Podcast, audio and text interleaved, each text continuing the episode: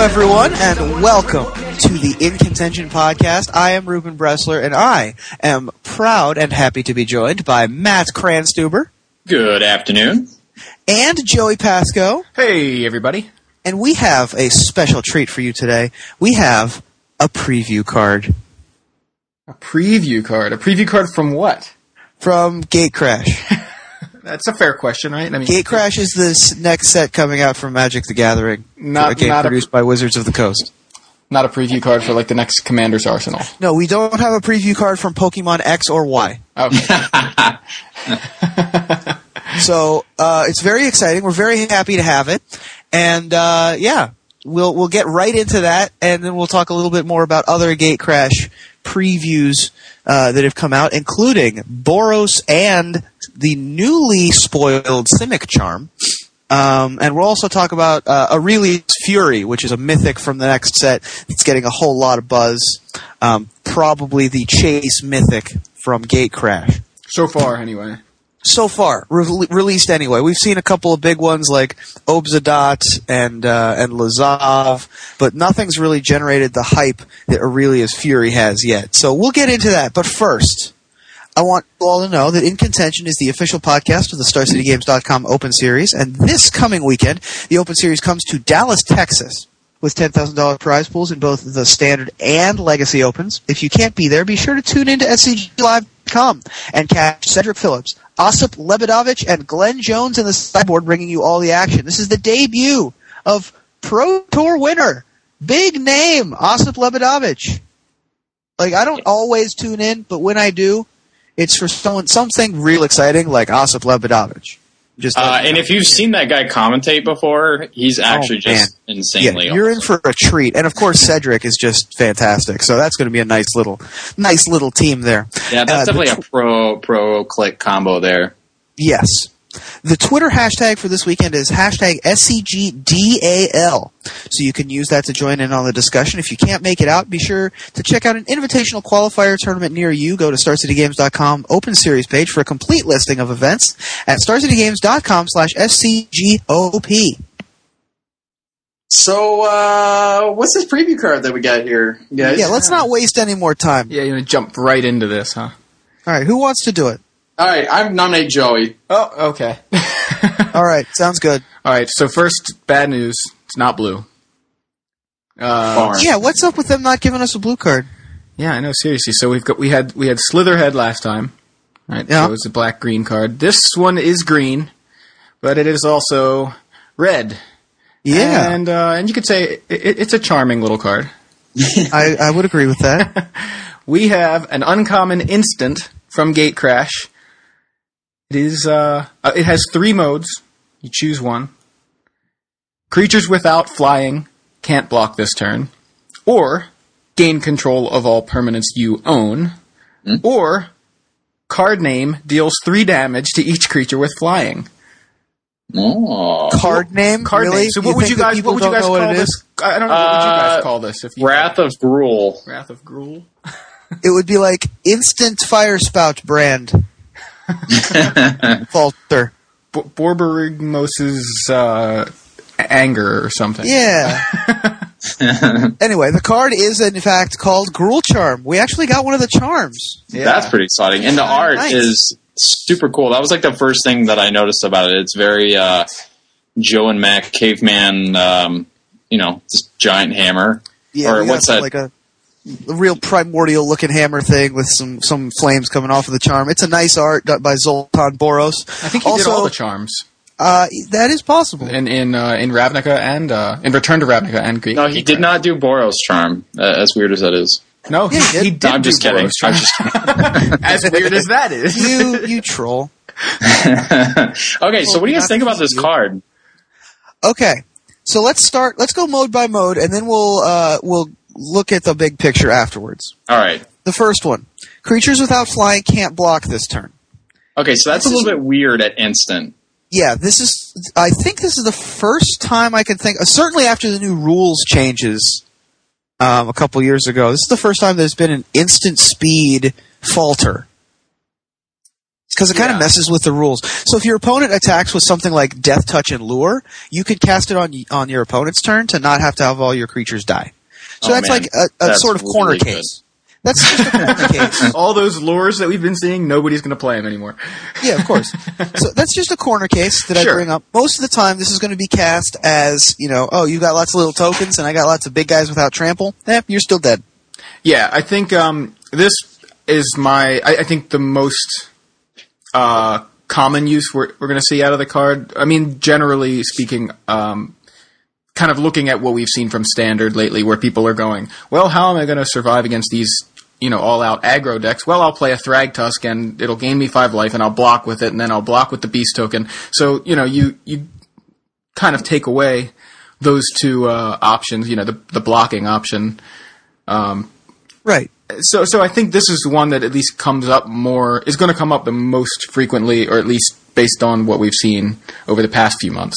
It's definitely the most red green, I think, out of you know any of the modes. I think this is something that you know eh, from a flavor perspective, that's what they're really pushing with the Gruul clan is to just be attacking, attacking, attacking.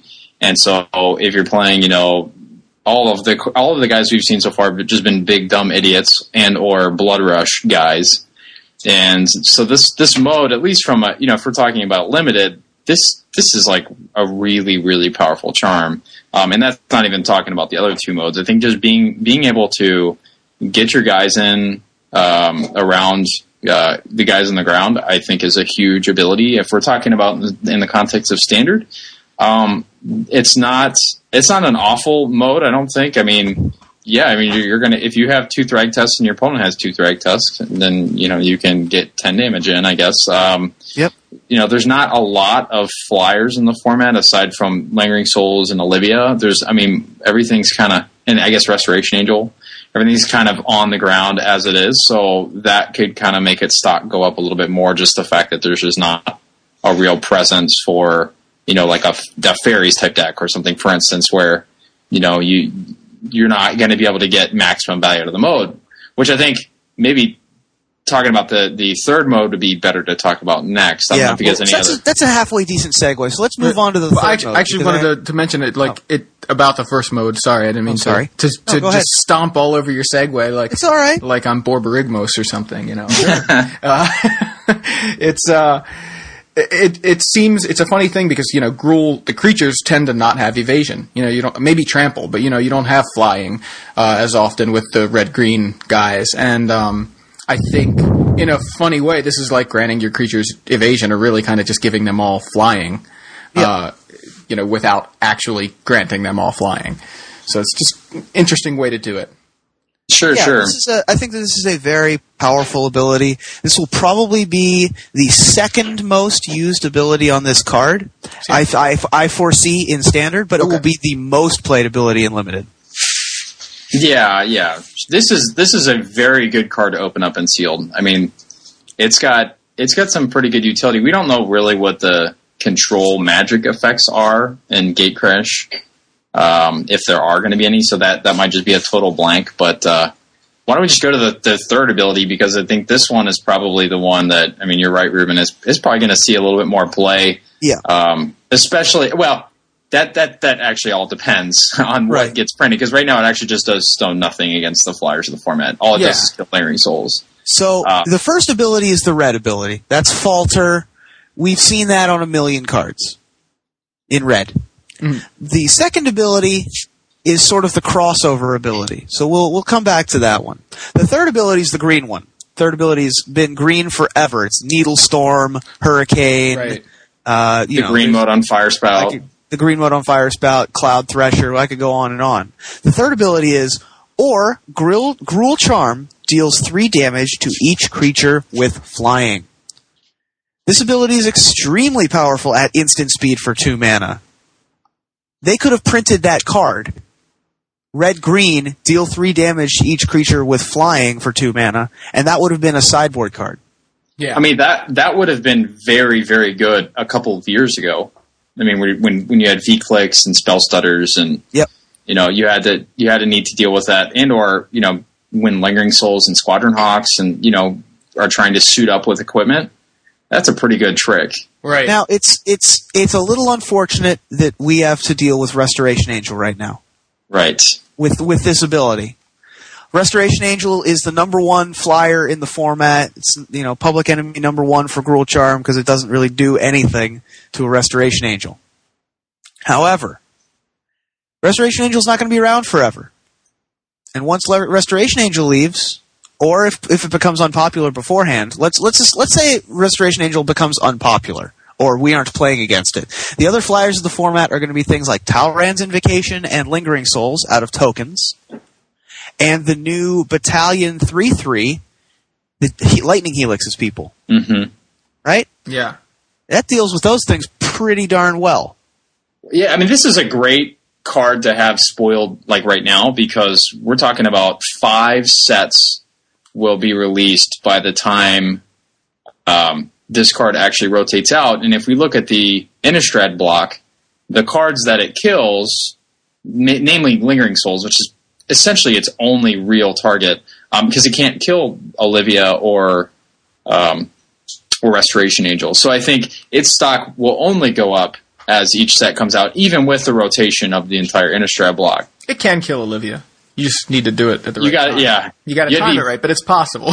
Well, yeah, Very if they savage. play it on turn four, right. It kills Olivia. or they try and do something like they play it on turn six and then try and kill something, you just do it in response. Yeah. Yeah. If if if this was a f- about a month ago, I think this card would be a lot better because that was sort of like the direction that that I think Standard was going, which was let's build five color control decks with Lingering Souls and or Jund decks with Olivia. So I think that it would have been a lot better. Now we've got like this this well the standard metagame definitely took a very odd U-turn as of uh, Grand Prix Atlantic City Yeah. uh, with the top eight we saw there, which we'll talk about in a moment. Um, actually, we didn't even do hashtags this week. So actually, our hashtags are preview cards and tournament results from last weekend, which was the uh, and also Fantastic. we can go back. I think But- Ruben sort of did them by, you know, he kind of, kind Uh, of a little bit. did it without, uh, he unofficially did the hashtags. But go ahead, uh, go ahead, Cranny. anyway, so yeah, this this mode is this could have been a card. You're totally right, Ruben. This you know when they were trying to use all of the safety valves in Shards of Alara block to just blow out fairies, and they're like printing all of these, you know, like volcanic fallout, and the guy that taps to deal damage to flyers, and it's just over and over trying to like correct course correct the fairies uh, debacle. This could have been one of those cards. Absolutely. And In this lot of- card is is another. I ex- I fully expect. We haven't seen a ton of the Orzhov stuff yet, but as soon as Orzhov happens, and also uh, Dimir is going to support Lingering Souls, I fully expect there to be so many escape valves for Lingering Souls, just you know, just in case. Right. Um, and this is certainly one of them. And they, Yeah, I they mean- didn't under they didn't underpower this. This is three damage to each flyer at instant speed for two mana. I think that people are underestimating that ability. Well, also, I guess you know there are there is a token stack in the format that has Midnight Haunting and, and Lingering Souls as four ofs that uh, this card isn't bad against, and also um, I believe that deck also plays like Favorable Winds and can Yeah. even play cards like Delver of Secrets, and this, of course, deals very well with the Delver of Secrets. So had this been around, you know, a few months ago when uh, when Delver was a lot better, then you know this card certainly is a great answer to having your opponent having two Delvers out uh, you know, that's that's a pretty good situation to be in, and that's not an uncommon thing. And the fact that it's two mana means that uh, tempo counterspells are only going to be able to deal with it for so long. And if you can time it right, like if your opponent, you know, on a turn thought scours or snapcasters, uh, you know, on some random spell, you could just totally blow them out. So, like I said, if, if another Delver type card comes around, which I hope it doesn't, then uh, this card just gets better. But, and then uh, let's let's not even well let's let's slightly touch on limited with this card. Um, all of the flyers in limited have three toughness. like if you have a four toughness flyer in limited, it's a bomb. Like it's always a first pick, even if it's a common like errant ephemeron. Um, you know, uh, you've got things like uh, Drakewing, Krasis, Skymark Roc from Azorius. Everything in Azorius Yeah. dies to this card. This So- is yeah, this is going to be a really good card to have in sealed. I think. I mean, it's gonna it's kind of awkward because we, we don't have the whole full set, so we don't really know exactly what the uh, the format's going to look like. But um, I, I think I look at the flying, the da- deal damage to flying, even if it's not going to kill an X4 or whatever. Um, it's still a reasonable combat trick. So if your opponent blocks, you know, your two two with a guy that has more toughness, and you're like kind of, you know, swinging in, then you can use it as a pseudo giant growth effect and get the flyer off the board. So I think it's always going to have a mode. I think uh, it'll always be able to do something. That's sort of the creed of all the charms, really. That you know, yeah, sure, you might like if you look at Dimir charm, like, yeah, you might not be countering sorceries. There might be a guy that has two or less, and sure, maybe your opponent, you know, plays a top deck tutor, or you just you just need to dig for something, and you can have like this card that gives you card parity. I guess you know. All right, now we've we've reached the point in the show where everyone else is going. All right, I see that you've talked about the two abilities that I I can also wrap my head around. it's time to talk about this weird middle ability. Yeah. So brand without cycling. At, yeah, brand without cycling at instant speed. Was brand not instant? No, brand was a sorcery, I think. I think the only time that this has been instant speed has been on Homeward Path. Let me. Uh, Brand no, was it an wasn't- instant. Yeah, it Was wasn't it really? Yes. Oh well. Okay, so the It trick hasn't been instant since Urza's saga. How's that? Okay, the the trick before uh, with Brand was that you could play all of these like silly cards like Hunted Dragon, Hunted Lamassu, whatever. Um, Right, and get all the an. Orchard, and then you could brand and get them back. And I believe this was errated a few years ago, so that you actually can't do it because there was a guy that was on the source that actually had this deck built for Legacy. It was just this this really fun deck, and they errated. it. I think it was like in it had to be like two or three years ago, so like 2009, 2010, and they just basically made his deck just awful because it doesn't work anymore. Right. So there aren't any tricks. You can't play, you know, Hunted Dragon and keep all the tokens. So there's no like neat things you can do on that end. So this is strictly going to be a utility spell, uh, and or if there's a card that comes up like Gilded Drake that uh, you know causes you to exchange control of a permanent. Right. I think that's the main thing that we need to wait and see is is there going to be a control magic? There hasn't been one in standard for a couple of years. Right, that we had was- like mind control, and then we had the uh, Volition Rain. Volition Reins. That was it. right, but they, they haven't printed a really high tournament level one for a long time. No, not for a long time. I, I mean, the last good control magic effect. I guess Olivia, I guess counts. So it can randomly grab an Olivia, I guess. I, so I don't really know before mind control really what was like a good control magic. I mean, you would have to go as far back. You have to as, go back to like threads of disloyalty. Yeah, and even that, I don't think that's saw a time. lot of standard play really. Right. Yeah, it's like a sideboard staple in certain uh, in certain formats at certain times. You know, it's, I think Mhm. that's as as good as it's gotten. And of course, then there's the Dalkin Shackles before that, which is you know one of my favorite cards ever. Rotational card. Now, the nice thing about seeing an ability like this is that usually means something's coming down the pike. Yeah. Because Wizards isn't going to print an ability that's going to see nothing, you know, no play in standard. That just isn't. That's not. They're not in the business of making cards that do nothing. Well, here's, So- here's the other important thing here is you look at Azorius Charm, right? Look at Azorius Charm, and you've got Time Ebb, right? That puts the thing on top of the library at instant speed. Everyone's like, "Whoa, Time Ebb! That's absurd!" You know, and that's that's the most used ability. Yeah, Then it has the cycling one, which is the second most used one. That's also pretty good. You know, it works. I mean, it's it cycles. And then the third one's lifelink. You almost never use lifelink, but when you do, it puts the game completely out of reach. It's it's sort of like sneaks up on you where that's like the kind of card that I'll have in my hand, and I'm so focused on the time ebb and cycling part of it that I don't realize that you know my opponent, my red opponent, tacking in, I could just basically gain 20 life and just Right. seal up the game. But instead, I'm just like, eh, you know, put your Hell Rider on top yeah. when I have 10 power worth of guys on the board. Right. So I think this is a similar ability. It's it's like if you're playing this card, I think though, a- at least in constructed, I think you need to be able to to assume you're going to be able to use the second ability. because, because without like all these flyers, or without the flyers, and like really, you know, there are better cards like um, the flashback can't block spell from Innistrad, uh, Nightwing clutches, I guess. Sure. Yeah. I think there are cards that just do what that does better. And if you're going to play Pyroclasm, you know, obviously like, you know, Bonfire of the Damned, those kinds of cards are just going to be tra- straight up better. So I think this really needs context more than anything to be good. And in the context of current standard, it's almost unplayable, I think. Yeah, so here's I think uh, I think for any charm, the or at least what I go by, and I think generally this is what everybody does, whether consciously or not. Like you, you need two of the modes to be relevant Mm. in pretty much every game you play. In the third mode, it's just like the bonus mode where you're like it, it never comes up or rarely comes up, but you know sometimes, and kind of like you said, Matt, with with the Azorius Charm, like that lifelink mode.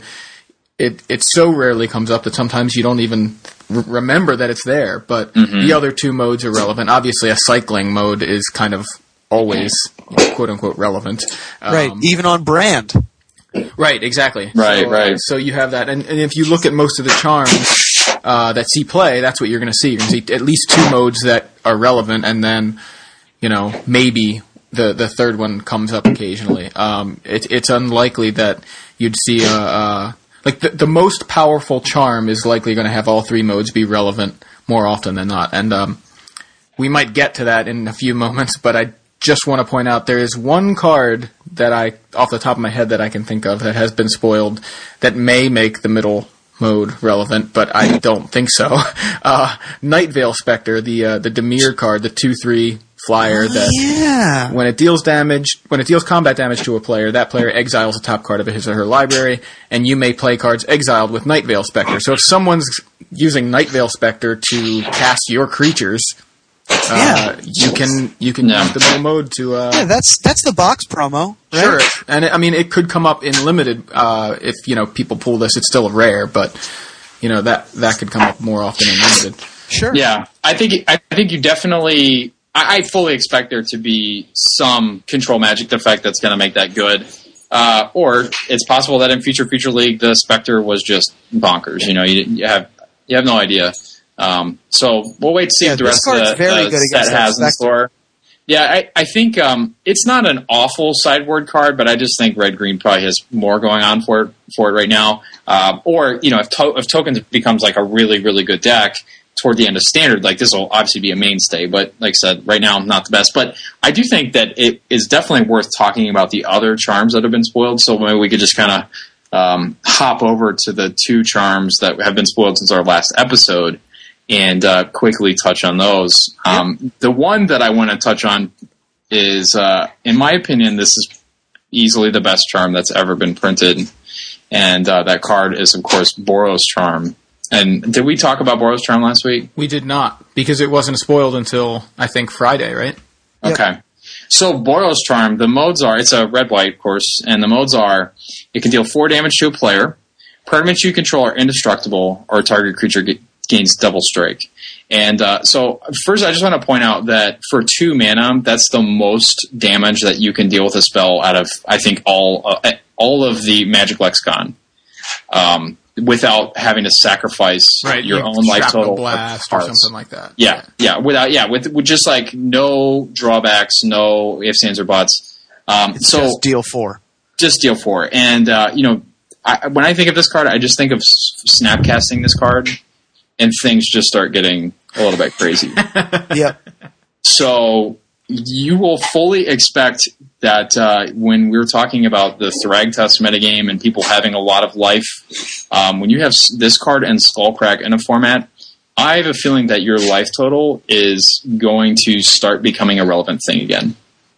So just uh, just wanted to point out how efficient that card is. What do you guys Yeah. think of the, the other two abilities? Uh, permanents are indestructible. Yeah. When I first read this card, I was like, oh, that sort of saves you from Wrath of God. Wait a second. This thing also saves you from Armageddon. Yeah, and saves your Detention Sphere from Golgari Charm, and saves your planeswalker from Maelstrom Pulse, and everything else. Yeah. This thing just does ridiculous things. So uh, you know, there's lots of ways that you can actually do it if you want to. Uh, if you want to save, you know, if you want to do like little Wrath of God, Boros Charm tricks, you can do that too. But it's also just a countermeasure against your opponent's uh, options. So you play like. Oh, you play Boros uh, battalion guy on turn one, and then you play Gather the Townsfolk on turn two, so that you can activate the Boros battalion ability, right? So we've got a turn three frontline medic, and this is our aggro Boros deck. But most of the time, your opponent can just be like, well, that's cute, Supreme Verdict. Or, you know, some other countermeasure that would be able to destroy lots of little ground guys. Turns out, uh, that doesn't get to happen so much anymore. If you could just attack with a red and a white up, Right, yeah, that's the important part because you know you go you you curve out and you're like one drop, two drop, three drop, and you know if they're on the play and they're like Yeah. supreme verdict, and you're like I have a Boros charm in my hand. right? It doesn't you do go anything. one drop, two drop, three drop, two drop. Yeah, there. That's how you four. how you want to do it if you're on the play. Yeah, then you Uh, just got Boros Charm. Or if you're on the draw, you just go one drop, two drop, another one drop, leave up Boros Charm. Sure. You know, there's still that's still a lot of power. You can still have something like dry, uh, you know, a pair of Dryad militants and uh, you know a two drop of some kind, maybe like a Call of the Conclave or something. If we're in like super Naya aggro, you Well, know, so if we, it- we've got Boros Charm and Gruul Charm in the same deck. Well, just remember that the green white decks they've been playing rootborn defenses in the sideboard to stop Supreme Verdict and Bonfire of the That's Damned. true. And the fact that their mana can pretty easily support Boros Charm after we get the dual lands, uh, that's pretty scary. Not to mention that that deck sort of thrives on being able to give its guys double strike with Silver Knight, um, and then you know kind of end the game with either like a Sublime Archangel or a Wolfir Silverheart. Uh, things can get really, really big. So if your opponent taps out um, to play something and you've got like an active Silverheart, you could just end the game with a one-one and a Boros Charm. Yep.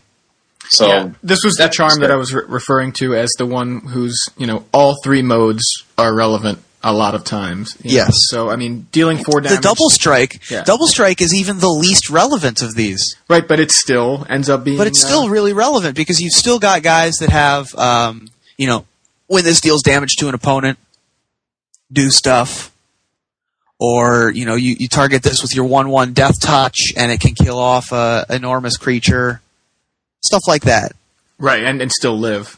And still Uh, live. you yes. can also just make your guy indestructible too. you have multiple options to do Right. crazy tricks, like the combat tricks that just the second two modes uh, enable with this card are pretty ridiculous. And And obviously the first mode isn't a combat trick, but No. it's also just making you dead. yeah, yeah, I, dealing I four damage say- is always relevant. I'm very surprised to see Wizards print this card, just because this feels like very much it has the ability to end the game um, in the early turns of the game, especially if you have multiples of this. Um, so, I, like I said, I think if you had two Boros charms and a reasonable board, I don't see why you couldn't end the game on turn four, turn five, pretty consistently, as long as your guys aren't, you know, um, as long as you have guys. I think. Yeah, And- I, I think that this card is going to uh, up the price of Plateau by itself. Really, you think this has legacy? Oh, absolutely. Are you kidding? Have you read the first line of text? Deal Right. four to a target player. Flame Rift is a card that you can play. Like that's a card you play sometimes. This card says if you have the card Plateau in your deck, gain four life instead. Yeah, Right? So I think the Boros Charm is uh, is extre- is there is no way this card does not see legacy play. There's absolutely no way. I mean, Um, I the- can think of some applications for it. I think in the current legacy, where we're talking about deathless bug and things, I think this card's not that good. I mean, sure. I think that this card sees play in. I think One Drop Zoo makes a comeback with this card. Hmm. I think that you can put just slot this into burn decks, um, and Blue Red Delver can easily splash a Plateau and a um, and a Tundra. Uh, yeah. I think this is a good planeswalker killer. Um, Yes. It's, uh, I mean, your opponent's like Liliana, sack your guy, and you're like, all right, Boros charm it. Or even Liliana discard Boros Charmant kills it too. I mean, That's this thing, saying, yeah. I'd like that this kills an active Liliana because Liliana is going to be a card that we're going to see a ton more of, especially given the top eight at uh, Atlantic City with um, a lot of the Bant hex proof decks, or as Right. uh, Joey liked to call it, Bantar in all Yeah. caps, which I really like. That We had an episode Or- entitled "Bants Touch This" around episode eighty-five, right? Well, we Mhm. had, we didn't have That's touch. probably the We had flash bants. Oh, Oh, Flash Fla- I like Bants. Flash Bants way better. yeah. But no guys Touch This is Wow. definitely uh, it definitely would fit the name. Another thing I want to point out about the charms in general, you noticed what the three supposedly weakest charms have been? Just just from people's uh, reactions so far. What are the three weakest charms? They're Rakdos, Golgari, and Gruul.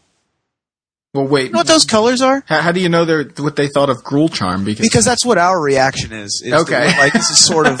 you say I mean, people. our reaction is is similar to everyone else's reaction, and Okay. we've you know Boros charm is super powerful, and you know Gruul charm just looks kind of weird okay. to us. Okay.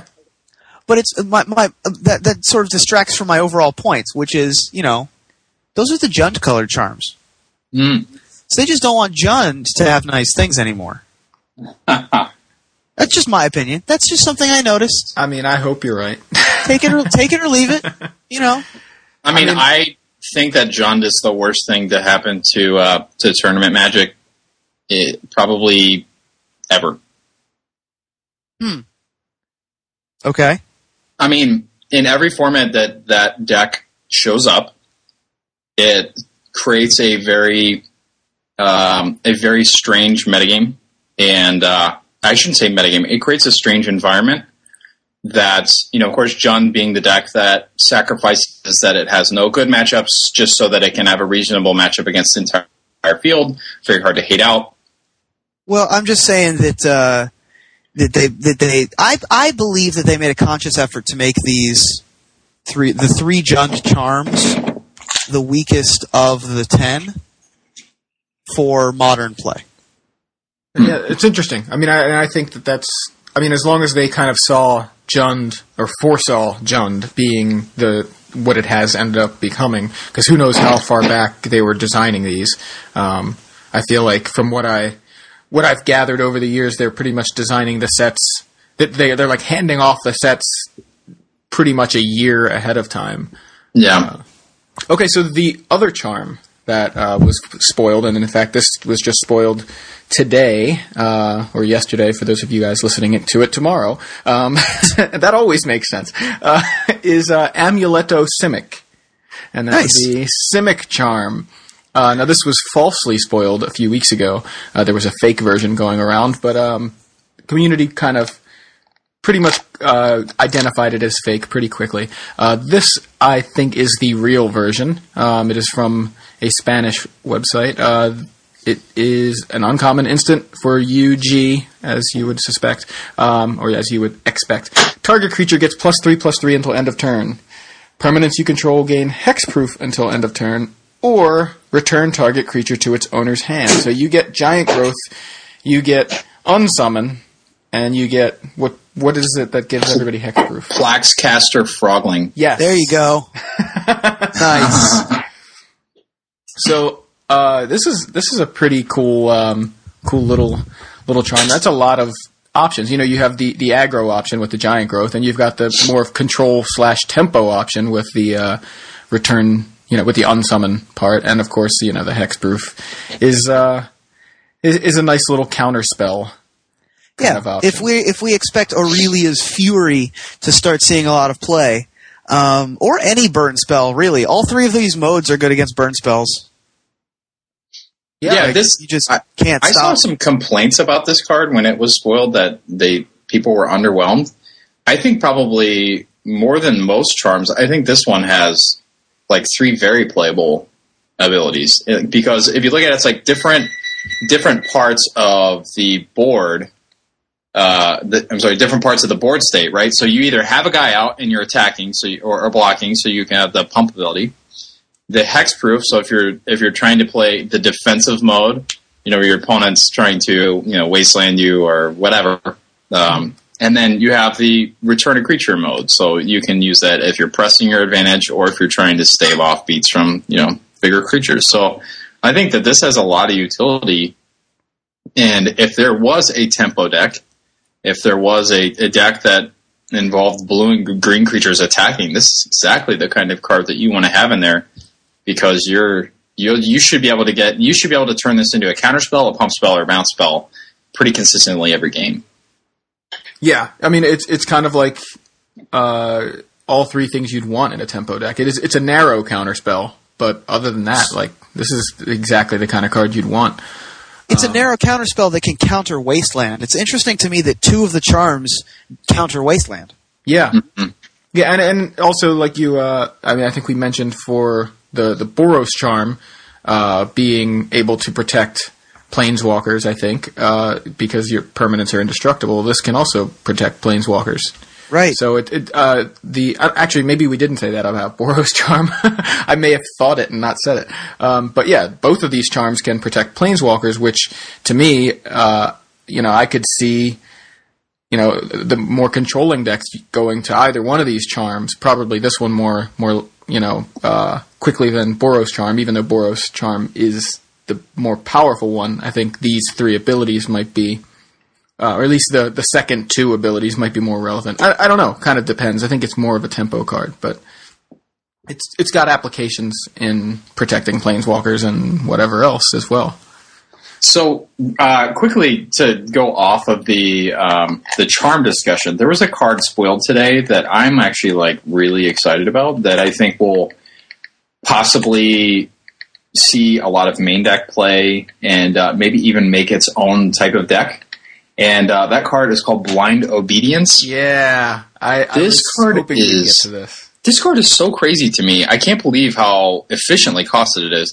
So it's a two mana enchantment, so already, you know, one of the more difficult to deal with permanents. It's got extort, so it's got the the pay a black white hybrid mana, and you can drain life uh, your opponent. Very very good ability for two mana that is very hard to deal with. But then it has this ability tacked onto it: artifacts and creatures your opponents control enter the battlefield tapped. That is so powerful for two mana. You're, you you basically turn off all of your opponent's haste creatures, right? So the Falkenrath aristocrats, Thundermaw Hellkites, um, you know, Hellriders, all of those guys just get completely turned off. Even if you if you play this on turn two, you're even going to turn off guys like Ash Zealot, who you know would normally be able to sneak in under something like this.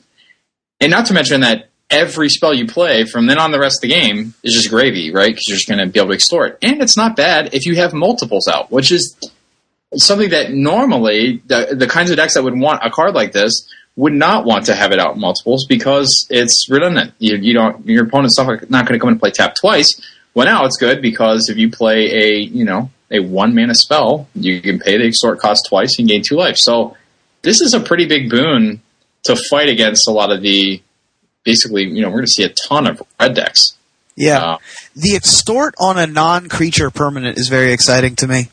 Yeah, I like that one. Um, there's another card that got spoiled either today or yesterday, probably today. Not in English yet, um, but th- that is very exciting to me. It's called Army Loyalist. Um, this is a one-one for one red mana. It is a rare from the Boros Legion, and it is called. It has haste and battalion, and the battalion on this card is pretty weird. Um, whenever Army Loyalist and at least two other creatures attack, creatures you control gain first strike and trample until end of turn, and can't be blocked by tokens this turn. Wow. so they really thought that that lingering souls was just a huge problem. I mean, Yeah. it it had to have just taken over future future league for them to preemptively ban cards in block, and we we consistently see cards that appear to be, you know, countermeasures for for tokens. Yeah, this is the card that I think is your uh, is your third turn one drop with Boros Charm up. Oh yeah, I love it. Yeah, Right. That's- that's- So you play your, your you play your turn one elite vanguard, you play your turn two, I don't know, gather the townsfolk or or whatever, um, syndic of tithes, whatever you want it to be, and then this on turn three with Boros Charm up. I mean, and we've, we, I, I, I've been saying, you know, since the first battalion card was spoiled, it's the, the, they are printing battalion and, a, and on creatures that are already good. Yeah. They are efficient for their mana. A three three flyer for four, a one one haste for one. You know, a one one for one. I guess that doesn't really count. Right, but it's Like- got haste. It's a raging Yeah. goblin, and that's seen play. If you get enough of these, if you get enough battalion guys that are on par with this, the deck the, the deck is very much like Affinity or Infect. It will build itself. There there will be a battalion creature deck, and uh, if you see guys like this and Boros Charm, you can you can definitely bet your bottom dollar that they're, you're going to be dealing a lot of damage with these battalion guys. This guy, yeah, uh, that's good insight though, Ruben. That this guy isn't really a turn one play; he's a turn three or turn four play. Yeah. He's a, he's a nice, just like well, I have you know all these guys It's a out. curve And, filler. Right. A lot of the cards, a lot of the cards in the set are actually really good at like not just being one spot on the curve kind of guys. Because you sort of run into the problem with you know the problem that you're okay with having, I guess, of Thragtusk Restoration Angel doesn't isn't a curve filler. Hmm. You've got you know Centaur Healer Restoration Angel is a curve filler, but you know playing five drop into four drop isn't exactly where you want to be. Whereas Army Loyalist can come down isn't even the best on turn one. Right, you'd, You'd rather have it later. Later, yeah. Um, Syndic of Tithes is a two drop that helps all of your other cards fill out your curve, as well as Blind Obedience and all of the other extort guys, for that matter. Mhm. Um, you know, you've got all a lot of these. You know, uh, uh, Zameck Guildmage comes to mind as another one that's a nice curve filler. That you know, it's a two drop. It's a two drop two two, but you also can play it on turn six and use it use a couple of its abilities a couple times. So uh, you know, a lot of these cards are real good at, at filling in spaces. Um, and uh, yeah, I, I just uh, uh, I'm impressed with the design of Gatecrash so far. for yeah, sure. I, I mean, I, and we we mentioned this earlier, and I think we need to maybe touch on it just a little little more. Uh, the current Chase rare card from the set, Right. Chase Mythic Aurelia's Fury. Um, first of all, what is happening on Ravnica that all these everybody's so angry? Aurelia is furious. Borborygmos is enraged. Like they need some blood pressure medication on Ravnica. They're having uh, they're going to have some issues. Um, Well, they're tired of the Dracogenius and the the Dimir Mastermind messing around with stuff. That's why they're so mad. Yeah, they're just getting really, really angry. But you know, they need to focus that energy. And, Aurelia's Fury is a pretty, pretty good way to uh, to channel that fury. Um, a, a white, a red X. It's an instant. Deals X damage divided as you choose among any number of target creatures and/or players. So we already have an instant speed rolling thunder. Right, that's already good. That could that stopped right there. Like you, you could that could conceivably be played. Yeah. But also tap each creature dealt damage this way, so you don't have Oh, to kill everything. You can just tap things. Just tap need to. stuff down.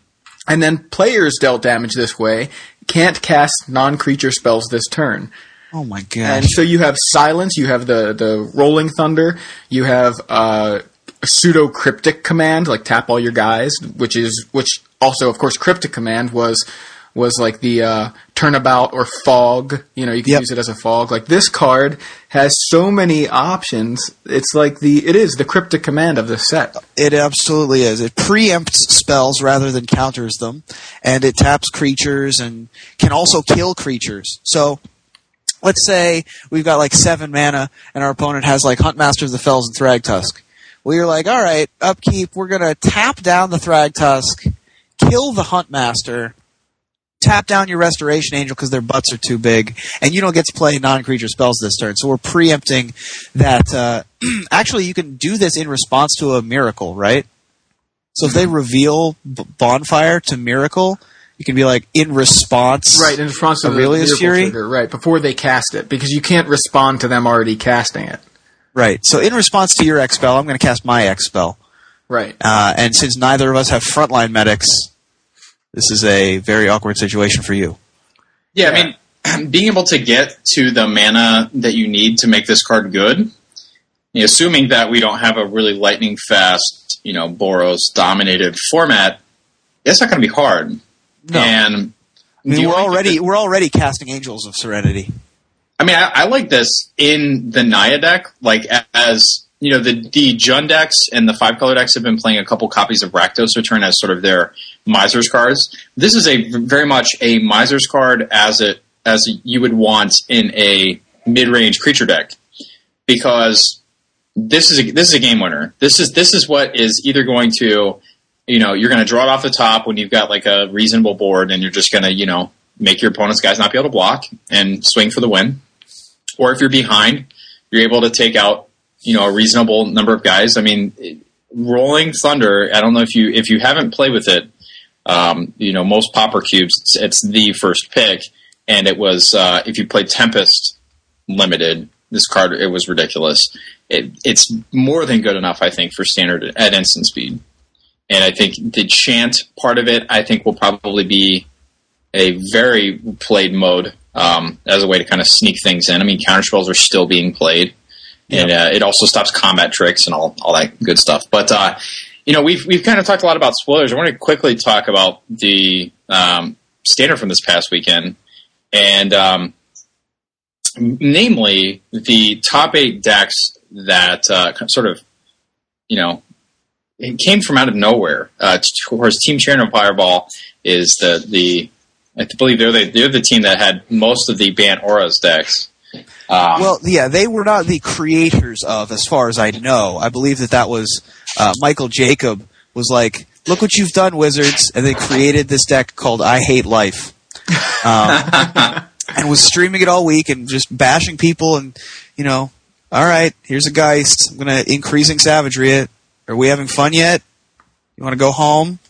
And he was just streaming this deck and not having fun with it, but it was winning. And so that was, you know, that was the deck that, that they brought. They brought Invisible Stalkers and Geists of Saint Traft, among other things. And uh, and yeah, that was that was the winning strategy for this weekend. But also in the top eight, Brad Nelson's deck, Pedal to the Metal, which he was streaming this week. Um, pretty much, if you wanted to play this deck, you could have seventy five for seventy five. Brad Nelson streamed it on Tuesday. He streamed it on Wednesday. It was uh, in a premium article.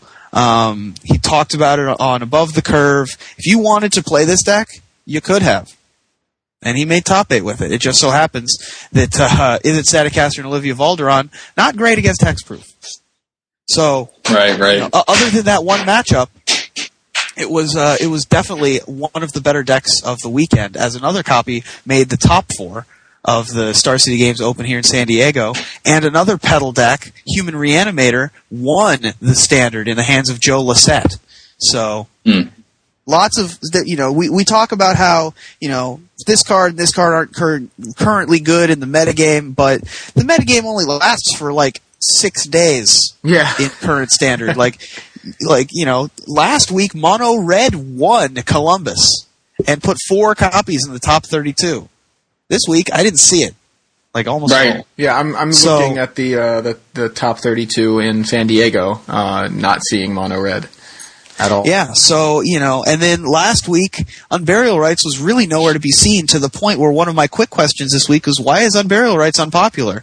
And then lo and behold, it wins the tournament. So you know, it it, it the format's shifting. It, cards are going to be good and then bad and then good again. Uh, for, for you know that that's just the way current standard is. And so it's all it's all give and take. Cards are going to be good one week and then bad the next week. Of course, certain cards like Boros Charm are immediately obviously good. But then there are some cards like Pyreheart Wolf that aren't immediately good to the naked eye. And there are going to be some weeks I'm, I'm telling you, there's going to be one week where Gruul Charm is the all-star. Yeah. Some- Sometimes car- some kind of cards like auras go for 19 years without being good, and then suddenly, Exactly right. And suddenly Daybreak Coronet and uh, you know Spirit Mantle and Ethereal Armor is suddenly one of the best commons in both standard and modern. yeah, So- it's just crazy to look at Josh Utter-Leyton's list. Uh, I'm, I mean, I know he wasn't the only one playing it. He did make the finals. Uh, it was it was uh, John Stern, I believe, that won the Yeah, he's having a good week, by the way. Getting the sponsors invite and then winning a Grand Prix. That's an easy, that's an okay week. Yeah, their decks were slightly different, but obviously the same uh, same concept. But Josh Utter-Leyton's deck has 14 creature auras. Like he's also got four abundant growths, so I'm not even counting those. it's just Right. ridiculous. You know, here's how you make auras good: make the creatures untargetable. I guess Yep. that's that's how. And also have a six two hexproof in blue white. yeah, That's another way to do it. So, uh, pretty exciting changes, I think, for, for the metagame. We're going to see how it shakes out. I think uh, Jerry Thompson already tweeted that he thinks Esper is the best deck right now. There was one Esper control list in the top eight uh, of Grand Prix Atlantic City, um, Lloyd Kurth. Uh, and I think partly, I didn't see what Jerry was playing with, but um, I imagine the Liliana that was mentioned earlier this episode might be part of the reason. One of the more exciting decks to come out of San Diego was a Mark Lalague and Andre uh, Salivra creation that was Gruul. It was just Flint Flinthoof Boars. Nice. You know what I mean? It was Yeah, Flinthoof Boars and uh, Hellriders, and you know it was uh, Strangleroot Geists, and it was very aggressive, very fast, and it made top eight. It was very impressive both times it was on camera, and uh, you know that that that's a guild that's going to come out. Yeah, Crimson Muckwader was seeing a little bit of play on the weekend too. I believe I saw that on coverage a couple times. So Wow. you know, it just a quick to, to close here, and we said this a lot last week, but if you go through this spoiler, you know, some of the cards are, are pretty they're pretty transparent. There's not a lot going on for them. But uh, I think that this set is really complex. And as long as the format isn't dominated by really fast creature decks, which I, I have a feeling that that's just going to be the best thing to be doing until we kind of see some of the control decks start to emerge after it sort of shakes out. But uh, I would not be surprised to see most of these random cards that have like reasonable abilities to see some sort of play um, in standard. So it, it you know as a good example of this was like Owen Turtenwald just had an article about how to play use, play and use Enter the Infinite, which like you know if you look at that card on the surface, like this card's awful. You're not going to get to 12 mana. The only way you're going to do it is Omniscience. Um, but you know it takes it, it takes like you know being willing to kind of admit like oh you know what maybe this could see play like how how can I get to 12 mana and and if I get to 12 mana how can I seal the game up if I have this card in my hand and uh, but this set is definitely it's on the power level le- less powerful than Ravnica but definitely has way more uh, I don't know like tricky stuff like really Yeah.